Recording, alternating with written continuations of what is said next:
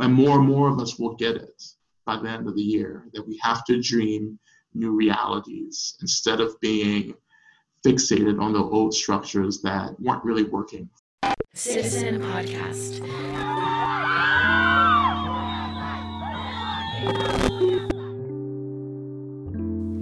Welcome to Citizen Podcast. This is Carrie Kelly.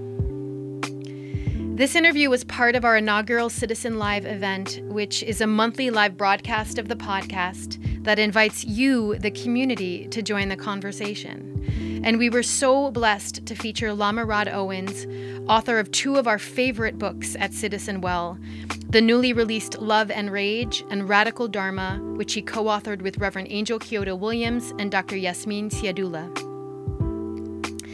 But first, I want to give a shout out to our community on Patreon, who has made it possible for us to keep doing the work through a pandemic, through an economic and political crisis, but also keeps us accountable and real and pushing the envelope of courageous conversations that are independent, transparent, and authentic. Thank you. If you're not a member, you can join us for as little as $2 a month so that we can keep making content that matters for citizens who care. Now back to the show. Lama Rod Owens is a Buddhist minister, author, activist, yoga instructor, and generational leader who is showing us a path to liberation through anger.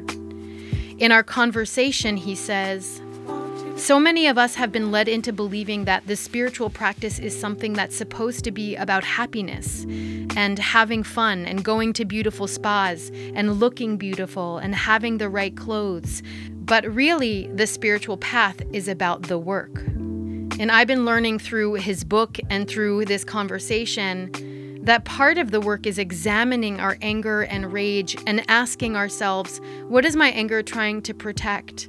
What is the hurt and heartbreak that lies underneath that needs to be tended to? He says, being in relationship to our brokenheartedness, no matter who we are, is one of the most honest, authentic, and disarming things that we can do to create community together. This isn't a book that you just read, it is a labor of love, and we are here for it.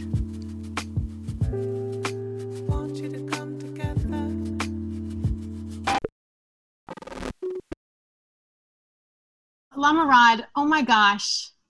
Thank you so much for being here.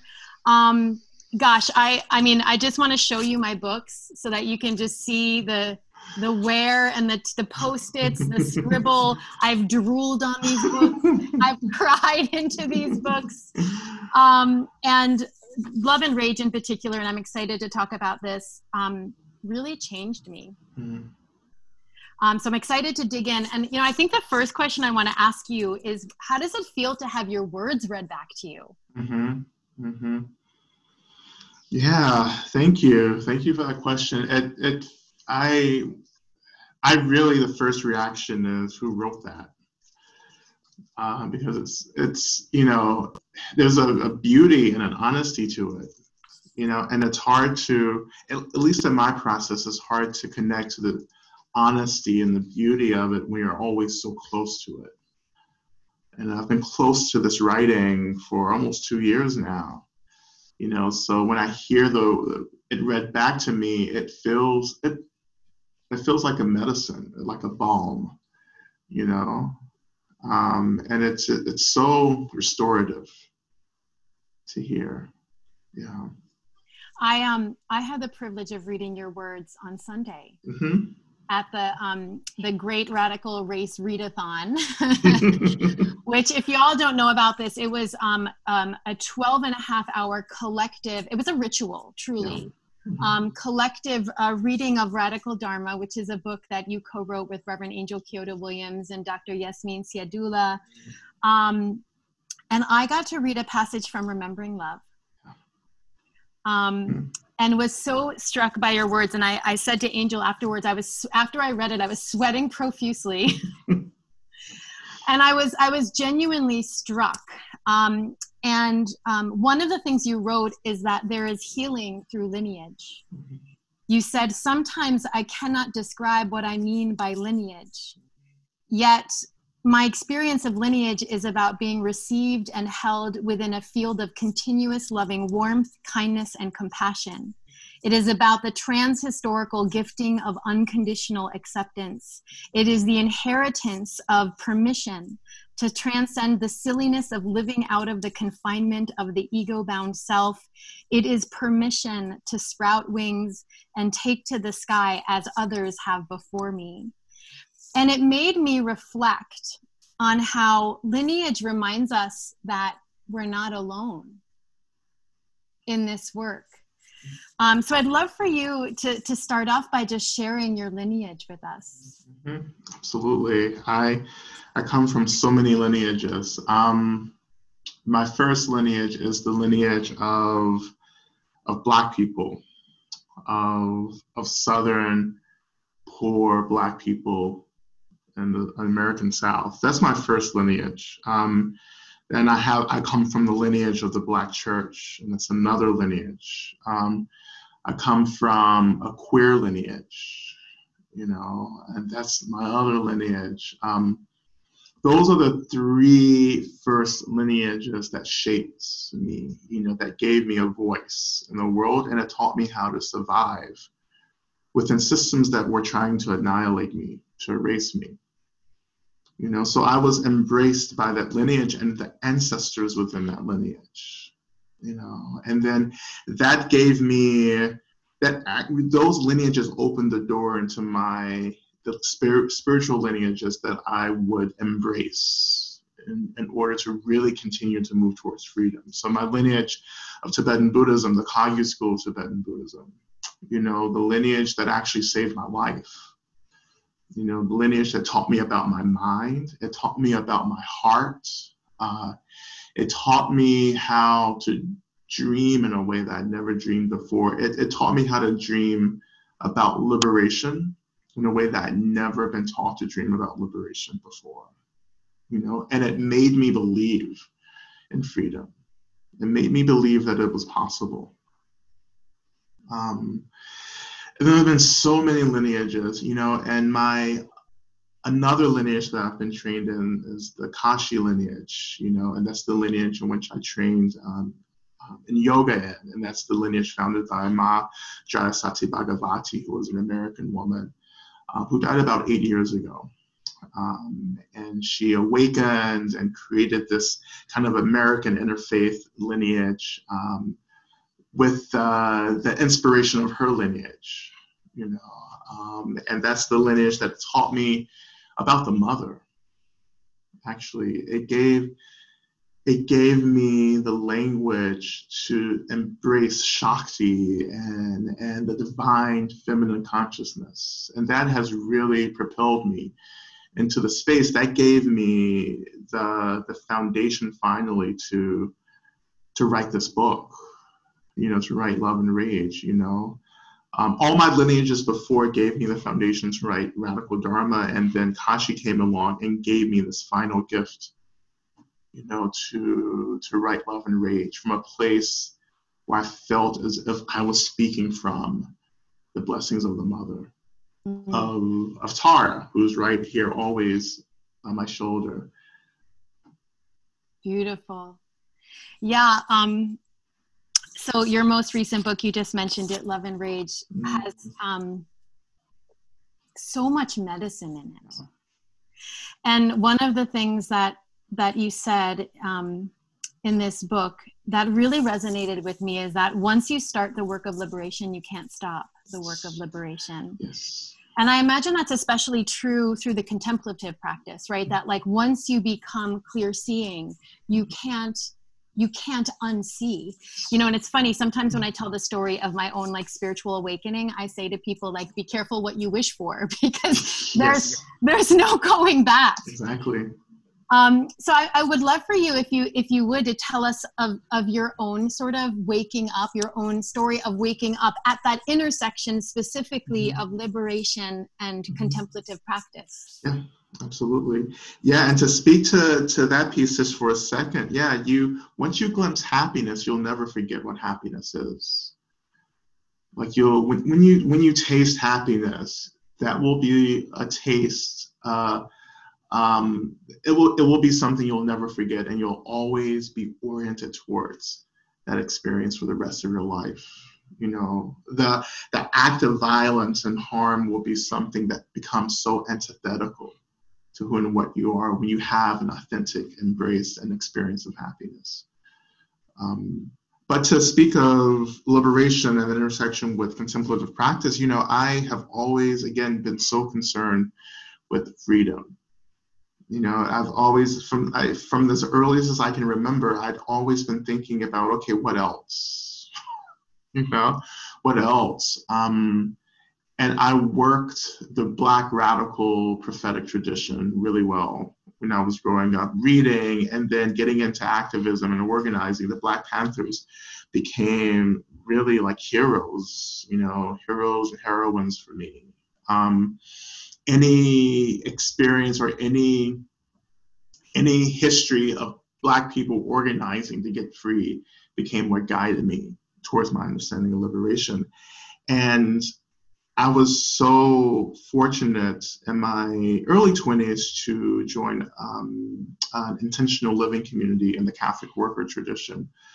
Um, and where we were just a, a, community of activists who lived together, who worked together, and we were just trying to help people get free, and we were trying to disrupt systems of violence by getting on the streets and organizing, disrupting, doing what we could, you know. Um, and I was also really fortunate to be in a relationship with folks in that community who had been doing the work for decades of bringing their spiritual practice into conversation with their activism. And that was the first example of really, particularly Buddhists, being really actively engaged in social liberation work, you know, and that was so inviting for me, you know.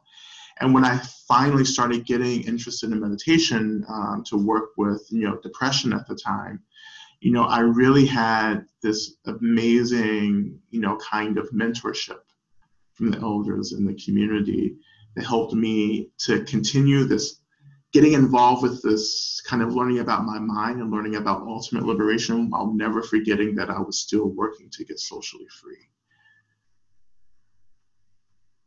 Yeah, I remember reading your story in the book mm-hmm. and um, and being really inspired how um, how you kind of came through like the doing liberation into the being liberation. And then the two the two streams it seemed like in your story really converge. Yes. Yes. It converged. It kind of it, it collided and that colliding just startled me and woke me up. It it was a jolt. And i was never the same again you know when those two worlds come together when those two pursuits come together the things that you love the most begin to intertwine and that's where the work really begins. Yeah. you know that's where you for me that's where i begin to soar in a way you know? And and not that the soaring has made things easier it's actually it's made it much more complex. You know because every day is a really complex nuanced conversation between ultimate liberation and social liberation you know, because it's so easy to slip to one extreme, you know. But the, the, the, the work is to stay in the middle, to always be integrating, weaving, and twining both um, of these streams together. It, um, I love that framing, and it reminds me of like this work is capacity building, yes. right? Like that we like the soaring is just like a bigger and bigger capacity to hold the messiness, the mess, the messiness, the unraveling, yeah. right? The unbecoming in many ways. Yeah. Um, and so I want to I want to talk about anger.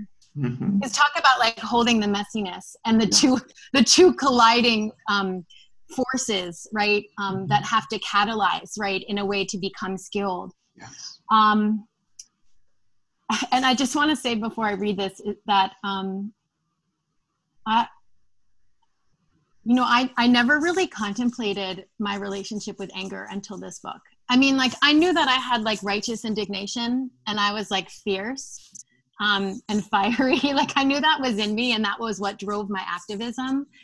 But I really didn't look at what was underneath it um, until I read this, and it it really shook me um, in like the best way, in the be- in like a, a, way in which I was um, I was truly impacted. And so you write in this book about how anger and rage has been a real pathway to your awakening and how anger is actually trying to tell us something right? But it's but it's not the main event. I love that. That anger is trying to tell us something but it's not the main event.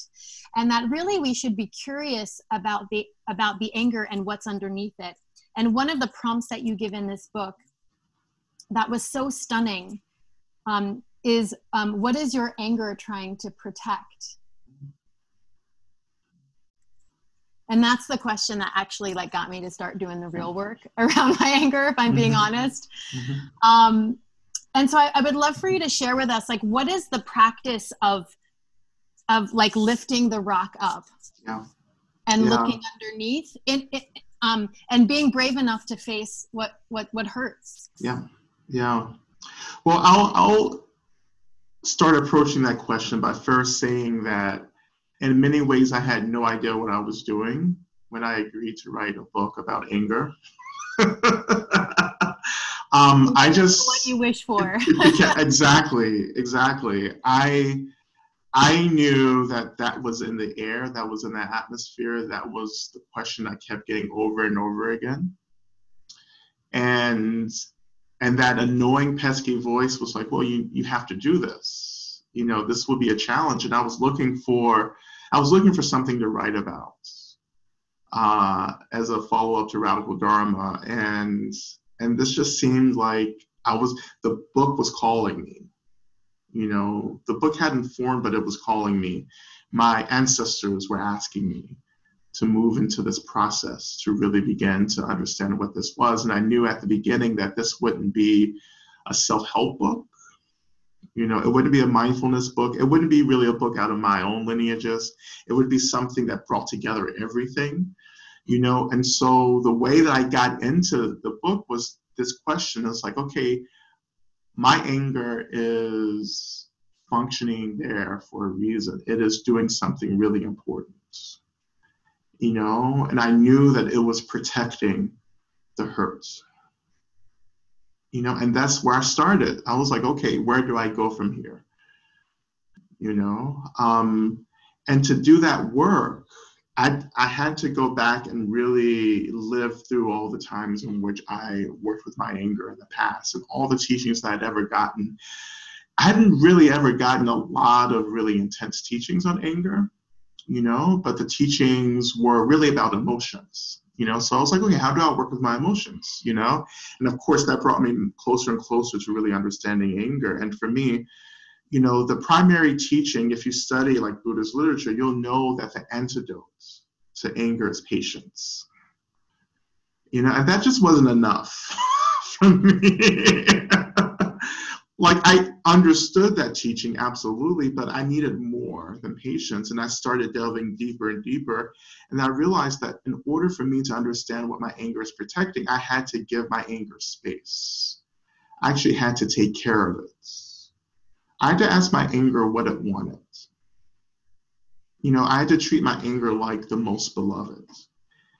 And then once, once you feed anger like that, once you feed anger love and space and nurturing and you tend to it, it begins to reveal, it begins to kind of open, you know, and it lets you see past it, you know, because this is our hurt is the most precious thing our anger is protecting. So you earn the trust of your anger and once you do that, the anger opens and it begins to reveal to you the trauma, the woundedness, the brokenheartedness. And you have to take it seriously. You know? Yeah, it's um I mean it's so much nuance around anger, um, especially in a moment where like anger is valid, right? Yes. Rage is valid in yeah. this moment. And um, and you and it really forced me to reflect mm-hmm. on how i was just sort of unleashing anger and rage righteously so without really paying attention to what um, to what i was defending yeah. and how and how you know um, how sometimes i was just projecting my hurt onto other people exactly exactly we weren't holding the anger. And a lot of us don't hold anger, we don't contain it. And so it just becomes this expression that's like toxic energy that gets sprayed into the space around us and it hurts people and it hurts the environment, right? You know, because we're so disconnected from the hurt. Beneath it, you know. But once we start really connecting to the hurt, our anger becomes contained. It becomes cared for, mm-hmm. you know. So I can, I can, you know, I can be in situations where I'm, I'm experiencing a lot of anger, right? You know, but because I've done this work of taking care of the anger, and I've done the work of connecting to the brokenheartedness beneath the anger, my anger is contained. It doesn't become emotional labor for you. Mm-hmm. But what it does become is a mirror that reflects back to you the work that you should be doing in developing this kind of emotional labor for yourself. Well, and the other thing that that I I sort of discovered along the way is this book is like a journey. You know, it's a meal. It's like a, a, a multi-course meal that you have to take a break. You know, you get a little full, you have to digest it, then you come back to it. Yeah. And I I do I do I eat it in small meals. Like I'm like I have to you know I have to like take it in bites. But um, but the other thing it gave me was direction, right? Because when I started to unpack what I was protecting and defending. Yeah it it pointed to like my dharma and to my purpose like it actually was like oh this is why because i was like i had to really look at like why do i get so fired up? Like there are times where like my rage is out of control. It's like a it's like an inferno. Mm-hmm. and i'm like italian irish. Yeah. So like i go off. Like everybody I know who knows me knows that i go off. Um and and, and, and instead of like letting myself go off at a time that actually allows for that in this particular moment when i started to actually peel away the layers the heartbreak and the hurt was really pointing to like a wound around belonging yes and it and it and i was like oh that's why i fight so hard for that it, like it was like all yeah. of a sudden my purpose clicked in right and all of these pieces connected and i understood um what i love so much that's at stake Yes. Yes. Yeah. What are we fighting for? Yeah.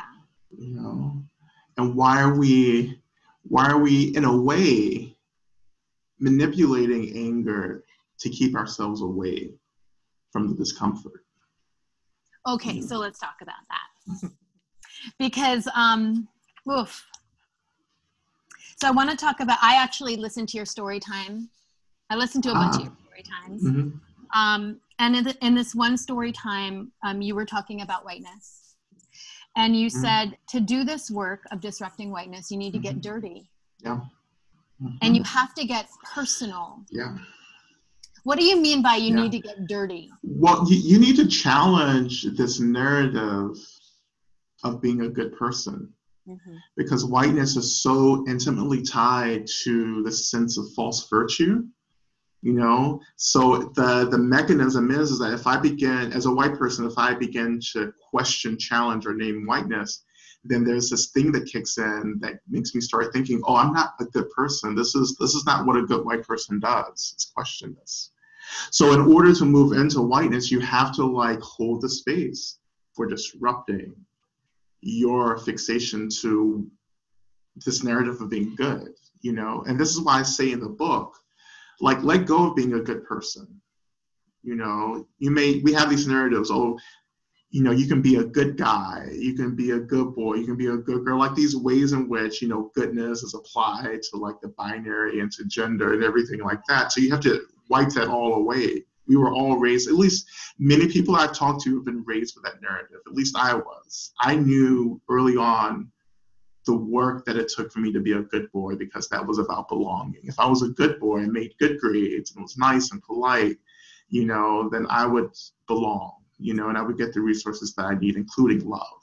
Mm-hmm. you know, well, it's also about conforming. It's exactly conforming, assimilating, fitting in at all costs, right? You know, and so now for me, my practice is okay. I just want to practice goodness in the moment. I want to make a choice in each moment, you know? And then when I'm making choices to be good in the moment, then I can see all the ways in which I'm not practicing goodness. Mm. And that becomes work for me to move towards and into, right? You know, if I'm just a good person, then it's going to be really hard for me to see the edges and the shadows because this idea of being a good person is very solid, is very, it's a, it's a static position. This is just who I am I'm self identified with goodness. And that's really not the case. We are complex, nuanced beings. you know, who are not always making the right choices to promote goodness and virtue and nonviolence and so forth. One so, of the mm-hmm. I was just going to say one of the reframes that you give in that same talk is that um, goodness is, um, I think you say something like goodness is about um, harm reduction. Yes. It's about um, you know reducing violence. Yes. Like if that's the benchmark for goodness, and we just do that all the time, yeah. we'd be so much better than just trying to be good. Yeah. No. It's about looking at every moment and saying, how can I be the least violent I can be in this moment? Mm-hmm. Knowing that I am not going to always get it right. Knowing also, just to even make this more complex, knowing that sometimes I have to practice aggression and violence in order to disrupt aggression and violence in the space, in order to disarm and minimize the harm I have to get harmful. Well, and that goes back to the skillfulness I feel yeah. like that you're you're calling for in this book, right? Because yeah. if we're doing the work around our anger, we can channel anger in a way that disrupts without flinging our our trauma and our harm. Yeah, yeah. Well, and that's, that's a really good point because I think that you have to do work with this book. This isn't a book that you just read and you're going to get everything. It's not, I didn't write it like that. This is a book that you have to journey with. You know, I, I remember Alice Walker for Radical Dharma when she endorsed the book. She was like, This is the book you grow with, this is the book you journey with. You know, and I couldn't get Alice to endorse the book in Love and Rage, you know, because it was so I was on a very short time frame. But I, you know, this is a book that you have to accompany and be with. You have to. This book is going to change you. You know, so I think we're used to consuming things we're used to, particularly in the industrial spiritual complex, you know, or the self help spiritual industrial complex that we find ourselves in. You know, I think many teachers are in this habit of just like giving these consumable tidbits, you mm-hmm. know, but this isn't a consumable, this is not consumable, it's not a tidbit. Mm-hmm. You know, this is something that's, reckoning. it's a reckoning, yeah, it's calling you into like this deep discernment, you know, and if you're not ready to do the work, this isn't the book. Like you won't get it. Yeah, it's funny because I feel like I'm connecting like a million dots from your book right now mm-hmm. because mm-hmm. I'm thinking about another thing that you say is um, you talk about um, how we move beyond the illusion of whiteness, which I found it sounds like is connected to how we move beyond the the surface layer of anger. Like how do we peel because you ask you ask it in that talk you ask like how do we be with the the, the pain and the trauma of whiteness yeah. yeah. what are we avoiding yeah yeah how are we not confronting the cost of whiteness on our bodies and on our souls on right. one another right on the collective mm-hmm. and you know I, I think about that as a white person especially when i'm thinking about like you know what am i attached to yeah. about whiteness and it brings me back to what you started with around lineage and how actually if i can like know what's at my back and how i got here i don't have to cling to this artificial construct. Yeah. there's a courage that comes into this. You know we have to have the courage to turn back into this mountain of trauma that is at the root of whiteness you know this this calculated and precise construction of an identity at the expense of black and brown people, you know, initially at the expense of black people, of enslaved folks, Af- folks of African descent. You know, that's what you have to turn back into, and that history is pain. It, it's it's heartbreaking. It's heartbreaking, and that sometimes I don't believe that everyone has the capacity or the resiliency to do that. To face that. Yeah to face that because i don't want to excuse anyone at all from doing the work but i also want to say that it's a tremendous amount of work you know to enter into this kind of discomfort you know. But you understand from the book that you know it, it's discomfort isn't the issue you know because we have these incredible resources and practices to hold that discomfort. And we have to learn to undo whiteness. You have to learn to surrender to sources of refuge that can hold you as this identity um, is disrupted and you come into a deeper, more authentic expression of who you are. Well, and it reminds me too of what you were saying about liberation because I think once you connect to the heartbreak and the hurt that is whiteness, you can't, you can't, you can't turn back. Yeah. You just can't. And I, I, just think about like white fragility and all of the mm-hmm. the contortionist ways that we try to defend and prevent ourselves from touching down on that pain and that anger um, and how we really twist ourselves into like all sorts of shapes and forms to avoid that. Um, and yet that is the very thing that will set us free it sounds so antithetical to the project of spiritual awakening you know, because we've spiritual awakening has been co-opted by the marketplace, you know, and capitalism, and so many of us have been, you know, uh, led into believing that the spiritual practice is something that's supposed to be about happiness, you know, and having fun, you know, and going to like, you know, beautiful spas and like looking beautiful and having the right clothes, you know, and really the spiritual path is really about work the work, you know. And if you're not ready to do the work, then it's it's okay. Actually, I'm in this place in my life where I'm okay with you not being able to do the work or not choosing to do the work, you know, because we're on a continuum here. Mm-hmm. You know, um, but you have to be willing. If you choose not to do the work or can't do the work, you also have to be willing for others around you to set boundaries mm-hmm. and to say, you know what, I can't be in relationship with you if you're not doing this. Well, and I would argue, you know, as someone who, you know, I'm 45 years in a mm-hmm. white body, I mm-hmm. continue mm-hmm. to like unlearn, and that will be my life's journey, obviously. But as someone who's um, committed to doing the work of touching down on that hurt, yeah. Mm-hmm. the cost of not the cost of not touching down on it is very high too yes. for humanity yes. and for yes. and for people especially i'm thinking about sort of like the the spiritual industrial wellness complex whatever we're calling it you know and how you have these people that are are are, are desperately seeking feeling good desperately seeking enlightenment desperately seeking yeah. something right? Yeah. um, but refuse to to go to the distance. Yeah. Um, right? Because you actually can't you can't attain the thing that you're reaching for without sort of unraveling. Yeah. You know and i also think about it like this. Everyone's trying to get awakened and you think getting awakened is about going up but actually awakening is about going forward it's about actually moving along the earth and coming into contact with people and relationships and seeing one's awakening within relationship to other humans and in relationship to the planet. It's horizontal. Know? It's horizontal. Like we have to, we earn our ultimate experience by actually moving through the earth. The earth takes us up into heaven, you know, and yeah. it's, we bypass. So we bypass all of this by trying to go up into heaven, you know, when in fact heaven is right here in our relationships. Yeah. That's right. As is freedom and liberation. Yes, exactly. And yeah. we keep trying to do all these things outside of ourselves, thinking that's how we attain it. Mm-hmm. Um, um, I a woman um, reached out to me on email today when she heard about this um, conversation. Susan Bizo is her name, and she pointed me towards a passage in Radical Dharma that sort of mm-hmm. speaks to this about sangha.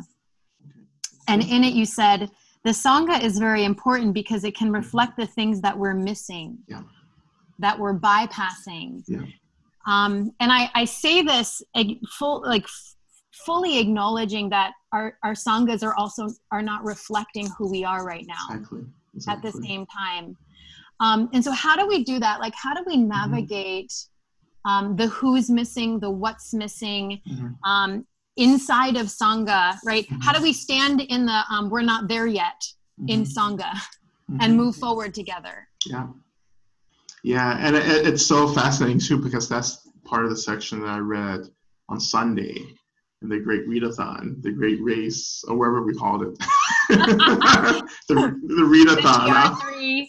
Angel has like 18 names for it. I know, I know, and so do I apparently. But like, I so that's like actually really fresh in my mind that passage. Um, and I also say that like you know sanghas aren't country clubs. you know that's I also say that in that same section because you know again like we have this misunderstanding of sangha where we're like oh I I come into the space I'm supposed to feel good, you know where in fact in fact like we come into the space and the the conflict that we experience is it's supposed to be a kind of sacred conflict because this conflict arises out of our needs, our desires to get awakened, and we're taking our relationships as the material for awakening. You know, um, there is a decentering of, of comforts and a recentering of discomfort in a way that is transformational and liberatory you know, not something that becomes a burden, not something that's just there that we have to get through. It becomes the, the material by which we actually experience awakening because as we engage in conflict with openness, lovingness, with compassion, with wisdom, we actually begin to awaken to our, higher states of consciousness, our higher states of being.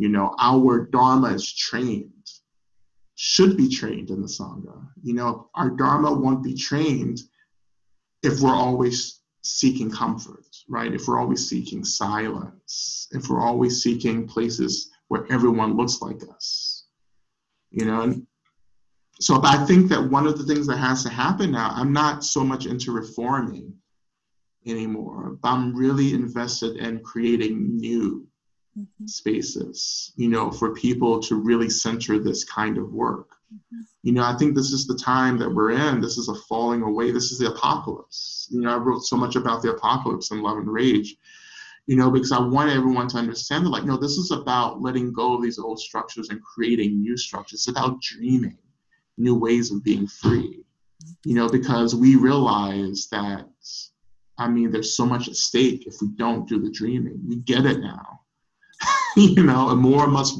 and more and more of us will get it by the end of the year that we have to dream new realities instead of being fixated on the old structures that were weren't really working for many of well, us. Well, and we're seeing this parallel, right, in in this sort of like defund police yes. um, conversation and the abolitionist yes. conversation. That it's yes. not about reform. There is no reform no. at this point. It's about it's really about like the full unraveling and deconstructing, yeah. so that we can actually imagine the thing that's never been. Yeah, it's telling the truth it's it's letting go of these narratives these fantasies you know and just telling the truth. No like this doesn't work anymore. This has never worked you know? If we can just let go of that and then be and practice this kind of courageousness to step into a new truth you know a new reality a new dream that's actually about everyone getting the resources that they need you know we have to yeah. challenge that for ourselves. It's like i have to be willing at some point to think about the collective. Yeah. Yeah that's what i was just gonna speak i mean i was you just made me think of faith as you were saying that like there's faith involved. Yes. because in some ways there's no ground right? Like we're, we're moving into groundlessness in the way that our practice calls us to.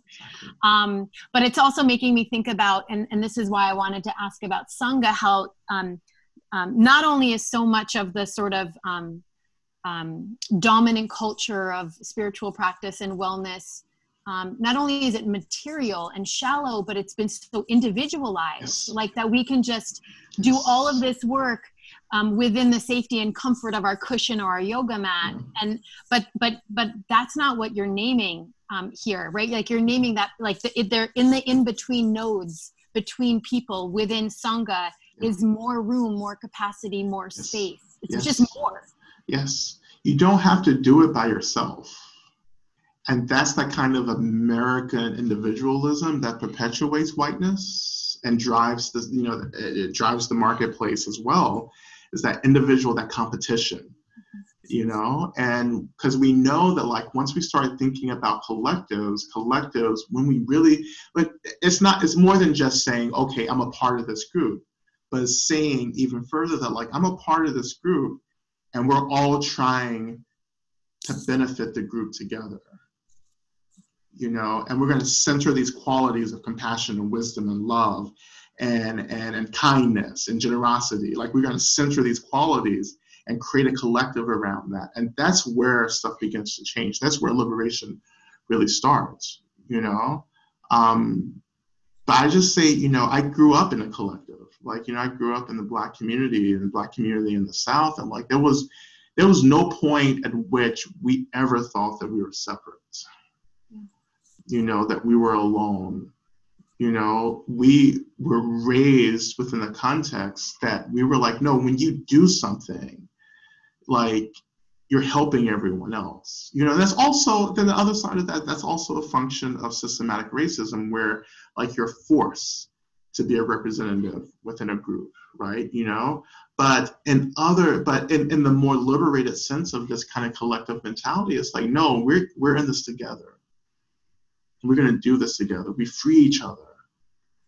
And I want to ask a, a, a a, a hard question yes. about that because mm-hmm. I think it's also um, it's hard to be together right now across lines yes. of difference um, exactly. um, because we're all having a really different experience of this yes. moment, and that's real.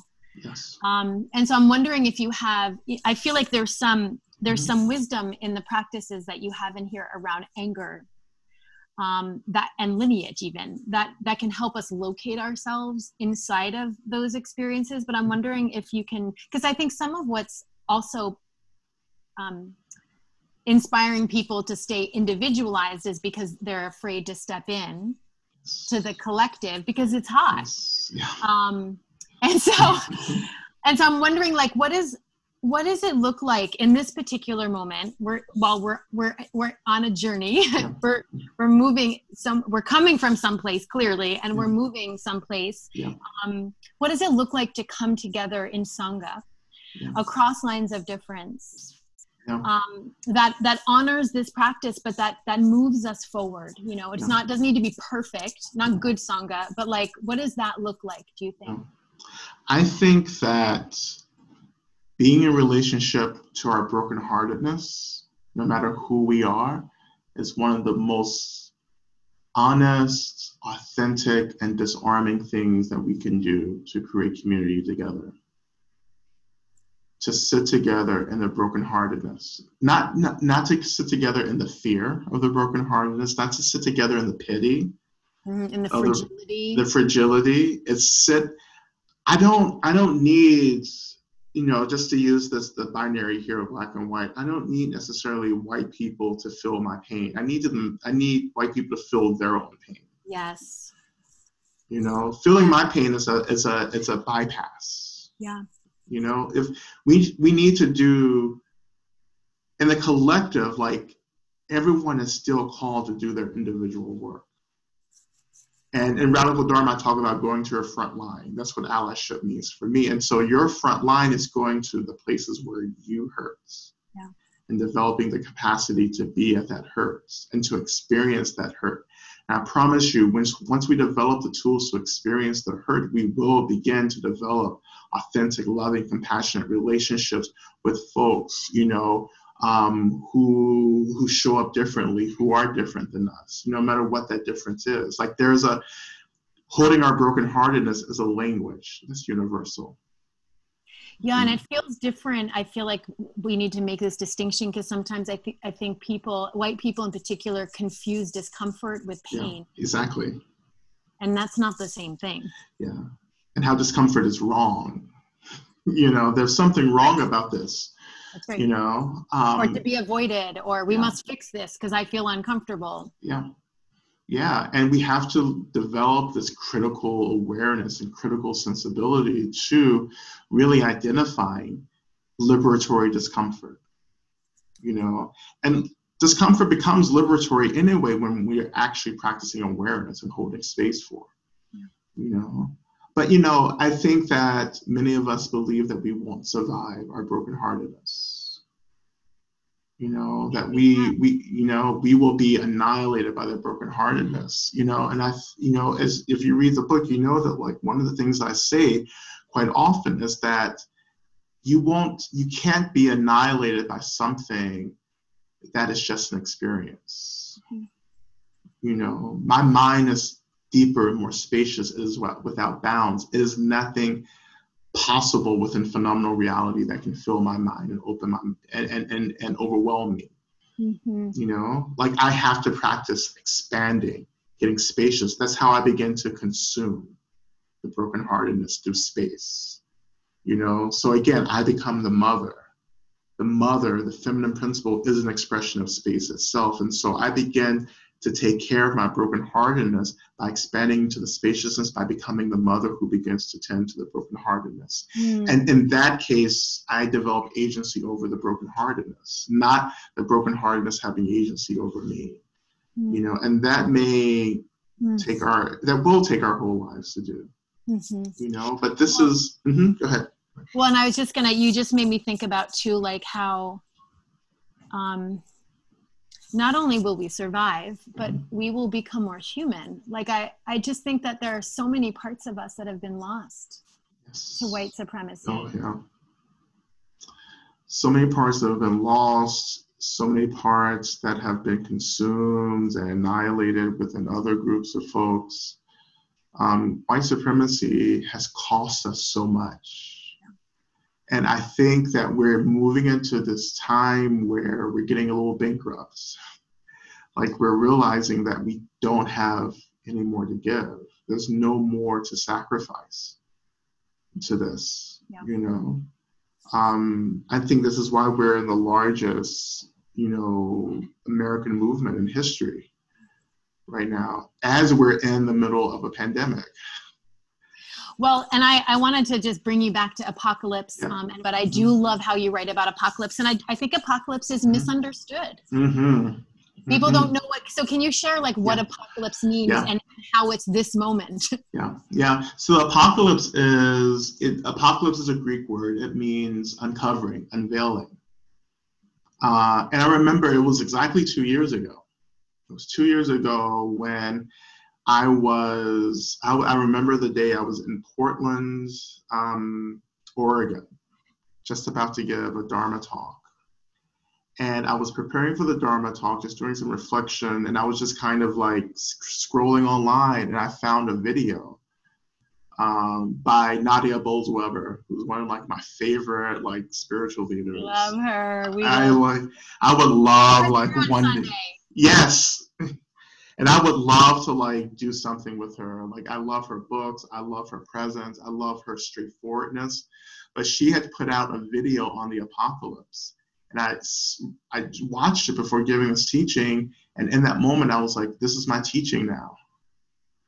Like this is my teaching, you know. And ever since then, I I knew what something was coming, you know, because a lot of astrologers and, and so forth, everyone was like 2020 2020. I'd never heard those predictions at all. I was just feeling this. I was like, this is something we're changing. You know, the shit is about to hit the fan. Yeah. You know, uh, and reveal. the great reveal. So this isn't about the ending. This isn't about brimstone and hellfire and like all the stuff that maybe some of us grew up with in Abrahamic religions. No, it's really about truth you know, and it's painful because many of us are not interested in the truth, or many of us have not dealt with the truth often. So this is going to be really painful. It's like one analogy that I used to use all the time. It's like living in a dark room your whole life, and then someone comes in and throws open the shades and the drapes, and the sunlight comes pouring in, and you're like, "What the hell?" You know, because your eyes aren't used to that. And I think that's exactly what we're going through. Our eyes aren't used yeah. to the light of truth now, but it's coming. And we we either have two choices. First choice is we get with it, we do the work, we begin to metabolize that truth, or the second choice is we don't. You know, and if we choose not to get with this, then we, we're not going to make it. Yeah, know? I think we see that coming now. Yeah that it's, you know, extinction or it's liberation. Yeah. You know, so I think I see a lot of people getting with it and doing the really hard struggling with the truth. And I see also a lot of people who are like, no. Who are know, comfortable. Who are comfortable. And again, I say that's okay because in my belief structure, I believe in many lifetimes. And so we're we're at we're, we're where we're at. Well, I will say this wherever we're at, we're at. Yeah. You know, and maybe it's not our time to get woke. You know, maybe the next lifetime, maybe in a year, you know, maybe 10 years from now, but maybe it's not our time to get woke, and that's okay. Yeah.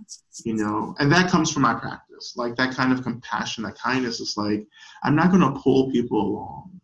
Like I'm not, I'm not going to pull people kicking and screaming. We have to make a choice mm-hmm. to step into this light mm-hmm. you know? Well that's my organizing orientation too. Yeah. it's like we don't need everyone to win. Yeah. We actually don't. We just and there's there's actually enough of us that are on the brink yeah exactly. of, of like letting letting this shit drop. Yeah um and yeah. and i and i just like love this idea of like the work is horizontal like if we can just like hold on to each other yeah.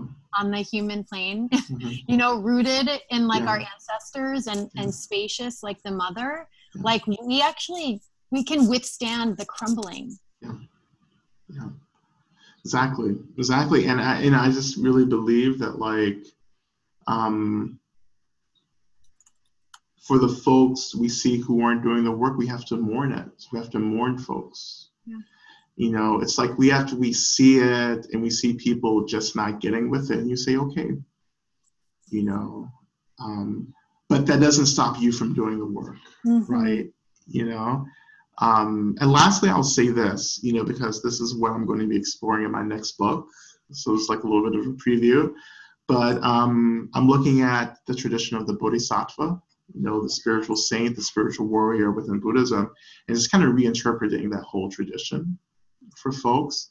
You know, so much a part of the Bodhisattva kind of mentality is that the Bodhisattva stays. Like the Bodhisattva is the last one. The Bodhisattva is pushing everyone, guiding everyone towards freedom. And I think that's a misunderstanding of the Bodhisattva ideal. Um, and what I understand the Bodhisattva ideal to mean is that, like, I will come into the places that are really difficult to become an example. Mm. I will become an inspiration, but I can't not disrupt the work of my own enlightenment to to stay in ignorance. Yes. You know. So don't so I tell I say this to everyone, don't be so upset that you're moving on. You know, like you're going to move on, you know, but also maintain the compassion that you know that there are people who may one day come to you for the help mm-hmm. you know that they weren't may, maybe open around when you you know at the beginning of the work so well and it's a, it's a, full cir- uh, full circle to what ryan started with which yeah. is like um, even those people like how do we love yeah. how do we love yeah you just you want people to be happy that's it it's not a judgment. It's not a value statement. It's like, I just want you to be happy. I want you to be free from suffering. That's it. You know, and I keep that really strong. Even if you get on my fucking nerves, I still want you to be happy. Even if you like believe in things that like are so yeah antithetical to everything that I stand for, I still love you. I still want you to be happy.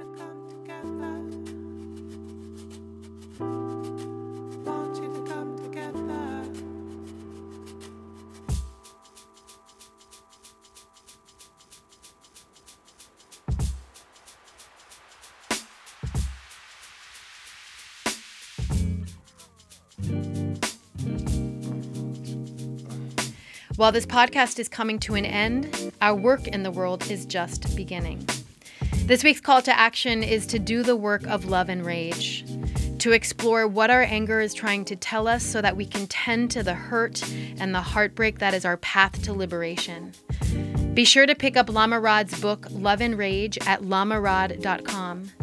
And you can follow him on Instagram at lamarodowens. Special thanks to DJ Drez for the amazing soundtrack. You can check out his music at djdrez.com. And to our executive producer who puts it all together and makes it sound great, Trevor Exter. And thank you for being here today. You can stay in the know and engaged by subscribing to our free weekly newsletter, Well Read, at citizenwell.org. Citizen Podcast is community inspired and crowdsourced. That's how we keep it real. Join our community on Patreon for as little as $2 per month so that we can keep doing the work of curating content that matters for citizens who care. And don't forget to rate us on Apple Podcasts, Spotify, Stitcher, and Google Play. And share the love, y'all, by telling your friends to check us out.